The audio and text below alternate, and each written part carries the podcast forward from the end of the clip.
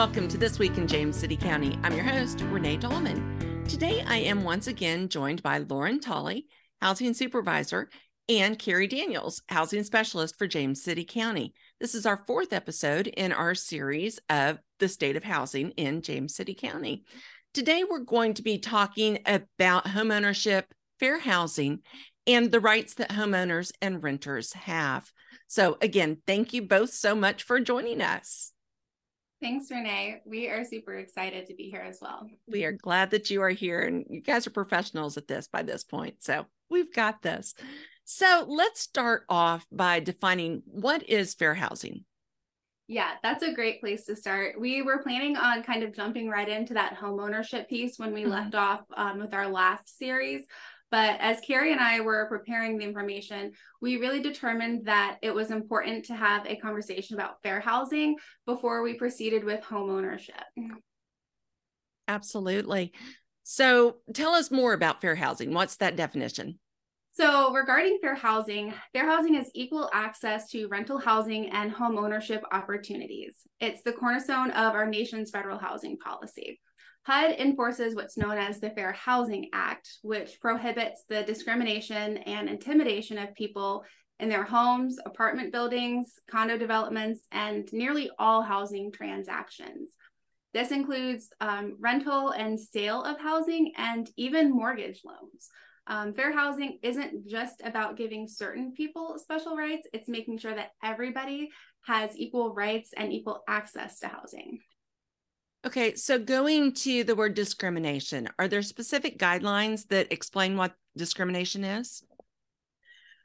Yes, uh, housing providers who refuse to rent or sell homes to people based on the HUD designated seven protected classes of race, color, national origin, religion, sex, familial status, or disability are violating federal fair housing law guidelines. And um, in our experience, HUD definitely pursues those complaints. Um, so, in addition to the HUD seven protected classes, Virginia has additional protections. Um, uh, elderliness, people uh, defined 55 and older, uh, sources of income, that's a newer one as well. That means um, any source that lawfully provides uh, funds or assistance on behalf of a renter or a home buyer, including uh, benefits or subsidy programs. Um, whether it comes from the government or a private organization, it doesn't matter. Um, sexual orientation is also a protected class in Virginia. You can't discriminate against someone for their actual or even their perceived orientation. Um, and you know that would be including like their physical appearance their how they present their manner um whoever they're partner with or how they self-identify. Um also gender identity um meaning that it's illegal to discriminate against someone for their gender related identity with or without regard to the um individual's designated or assigned sex at birth um, also the military or veteran status, and that includes active duty or um, retired service members or veterans. I was not aware before we started talking about this episode that Virginia has those additional protections in there, which I think is great.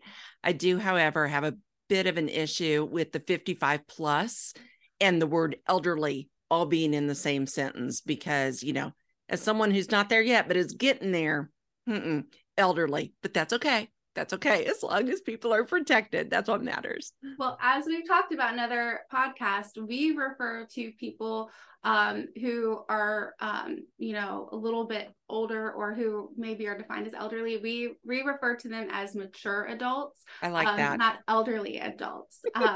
Because we don't ever want to be uh, perceived as being discriminatory.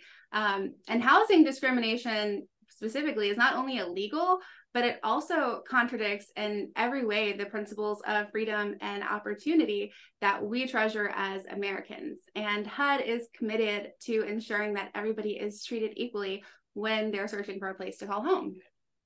So, what kinds of housing are included or covered under the Fair Housing Act? So, the requirements under the fair housing laws apply to pretty much almost every housing provider, which includes property managers, owners, landlords, real estate agents, banks, savings institution, credit unions, insurance companies, mortgage lenders, and appraisers. Um, so that includes the aspects of selling, renting homes. Um, nobody selling or renting out their property can take any action against another person based on that comprehensive list of protections that Carrie talked about. Um, so that would be, like we just mentioned, the race, color, religion, sex, disability, familial status, or national origin. Um, and so one of the things that's important to note is that people might not always know that they're being discriminated against. Um, and so I think it's really important just to share some examples of fair housing violations that somebody might face when they're looking to rent or buy a property um, that the seller or owner might you know use um, that, that aren't as obvious. So um, first outright is just refusing to rent or sell housing, um, refusing to negotiate, um, they may make housing unavailable or otherwise deny a dwelling. So that would look like saying, yes, this unit is available. And then when you show up, no, it's not available. We've seen owners um, set different terms, conditions, or privileges for the sale or rental of a dwelling. Um, for renters, this would include providing different housing services or facilities. So if we had somebody who um, was working with our office and renting and they fell into one of these protected classes though it might look like the landlord saying well you don't qualify for pest cleaning but all the other residents who don't have um, a special protection do um, so those are things that you know you might want to look at obviously this is not um, comprehensive in any way um, and it's not overly inclusive but those are the major ones and the most frequent ones that we see Lauren, you had mentioned earlier about mortgages and getting a mortgage. Does the Fair Housing Act does that apply at all to mortgage assistance? Mm-hmm. Lenders cannot discriminate based on color, race, religion, sex, disability, familial status, or national origin.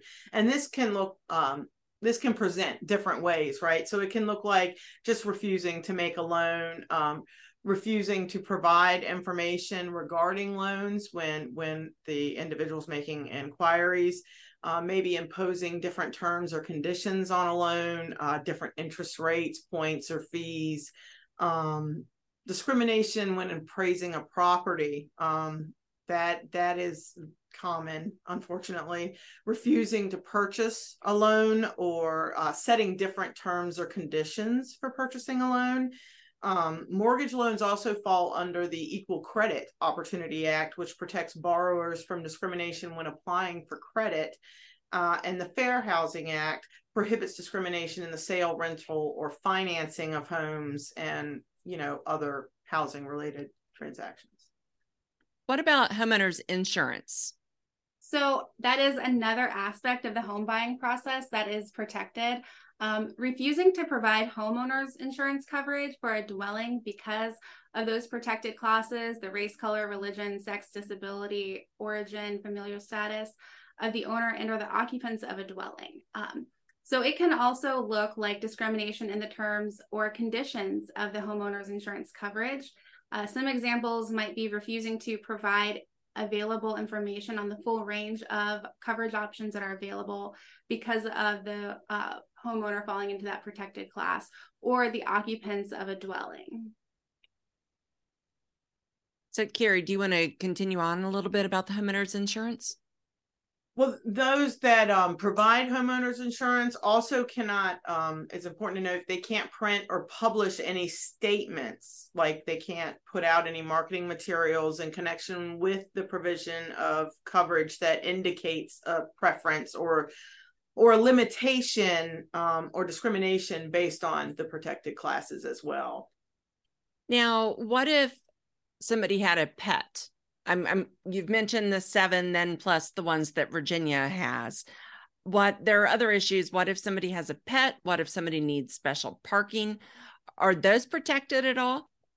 So, under the Fair Housing Act, if you or somebody you're associated with in your dwelling that that you're occupying has a physical or um, you know mental cognitive disability, including hearing, mobility, visual impairments, even cancer, chronic mental illness, HIV/AIDS, or any type of developmental delay that substantially limits their major life activities, um, or there is even just a record of such disability, they are regarded as having um, a disability, and therefore the housing provider cannot do the following they can't refuse to make reasonable modifications or accommodations to the dwelling or common use areas. Um, so it may be necessary for you to fully use the housing, and they can't charge you for those at your expense.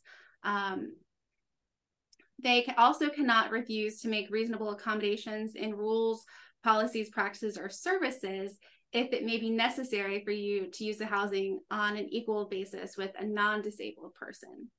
So, an example would be if you needed a ramp, right? Like, or a wheelchair ramp. Correct. A housing, a landlord can't say, you can rent this house, but you can't put up a ramp.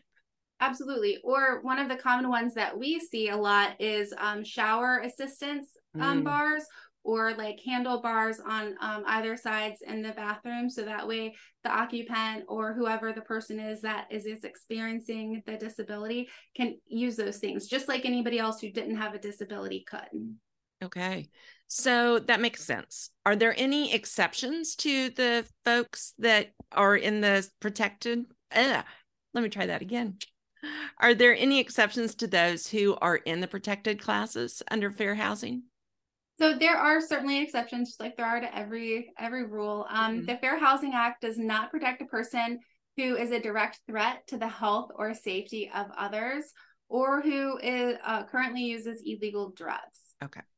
Okay. Wow, this is a lot of legal stuff. It, it is, and I'm gonna just kind of insert here that Carrie and I are not lawyers. We do not have a legal background, um, so this should not be taken as legal advice. This is information that we provide to our um, to the to our tenants and to those constituents that we serve. Um, so if there are legal questions, you should always consult somebody who is educated and has a legal background and can provide you that that guidance. Yeah, I'm I'm amazed. I am just amazed. So are there any groups of folks that people might think are a protected class that are not? Yeah, definitely. So okay. smokers are not a protected class. Okay. Uh, students, pet owners are not a protected class. But it's important to note that a service animal that um, ameliorates a disability is not a pet. It's a it's a it's essentially medical equipment. So that that is a separate issue. But pet owners are not a protected class. Um, renters with things that like a poor credit history or people with insufficient income or people who have a history of, vi- of lease violations um, and other rentals also not a protected class. Okay. Okay. So what about criminal history? If somebody has a criminal history record? That's tricky. So it's a little tricky, but having a criminal background is not a protected class. Um, however, these individuals also need housing. Mm-hmm. Um, just because somebody has um, a criminal background doesn't mean that they don't need housing. Uh, so the issue with housing providers maintaining a policy of not running to anyone with a criminal conviction is that policy has a discriminatory effect on a protected class, um, or it could perpetuate segregation. And we know this because of the disproportionate rate in which individuals of different races and nationalities experience incarceration. Now, Carrie, I know that you all are talking to folks that are out there looking for housing. What are some of the things that you tell people to keep an eye out for? Um, you you want to make sure that the unit you're looking at is within you know the the rent standard for other units in the area. You you got to watch for um, exorbitant de- deposits double deposits things like that or or other hidden fees that really shouldn't be in there when you're trying to move into the unit. Um, just a flat out refusal to rent or deny housing also uh, and unacceptable. Um, we watch out for um, listings or advertisements that um, use phrases like no Section 8 or no Social Security or, you know, no DSS, um, or also uh, insisting that a tenant provide proof of employment. Um,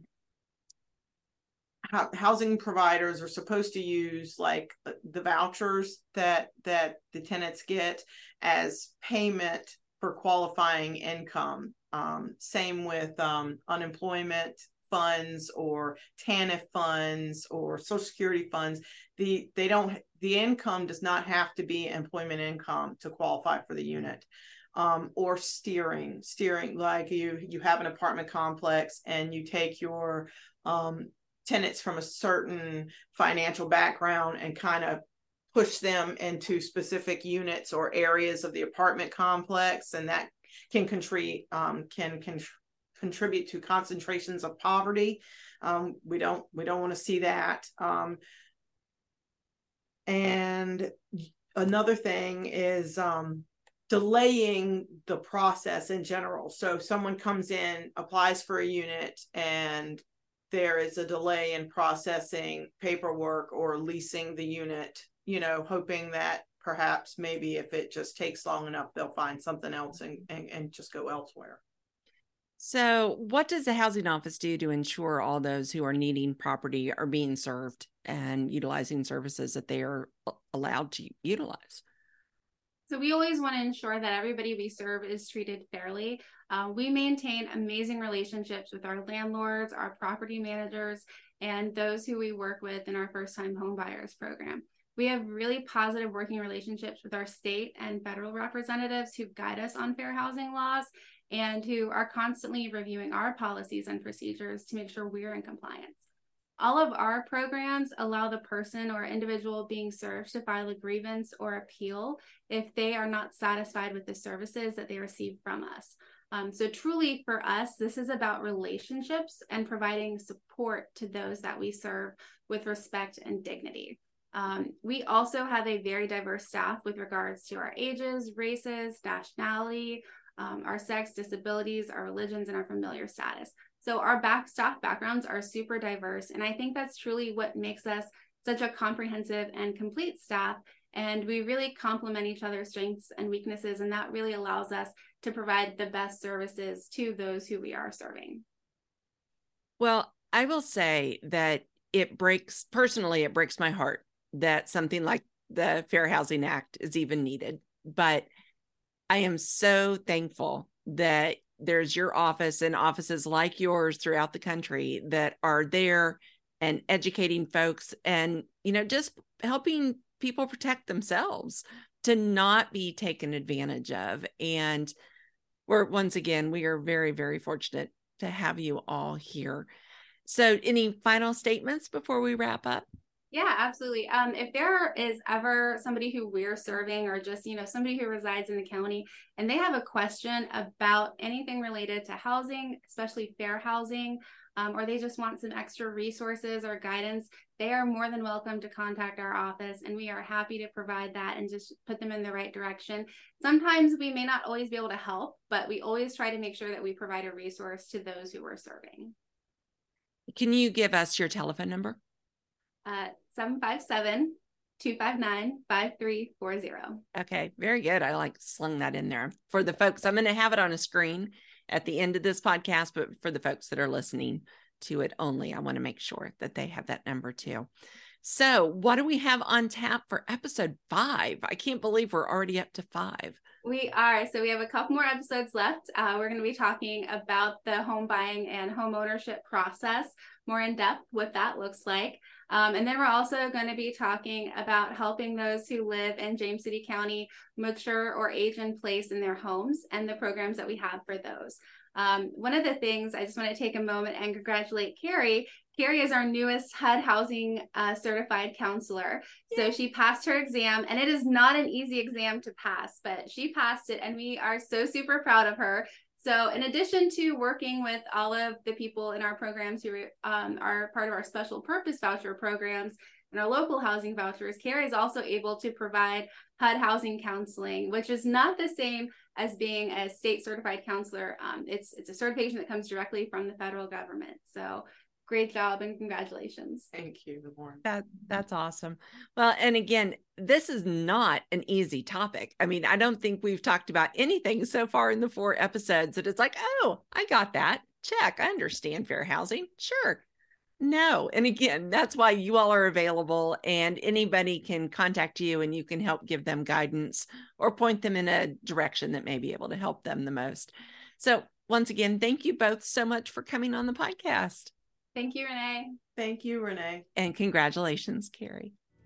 Well, that wraps up this episode of This Week in James City County. Thank you so much for tuning in. As always, please be sure to go to our website. We are at jamescitycountyva.gov slash podcast. And while there, you're going to find all of our shows as well as a form. You can give us show ideas, comments, critiques. We would love to hear from you.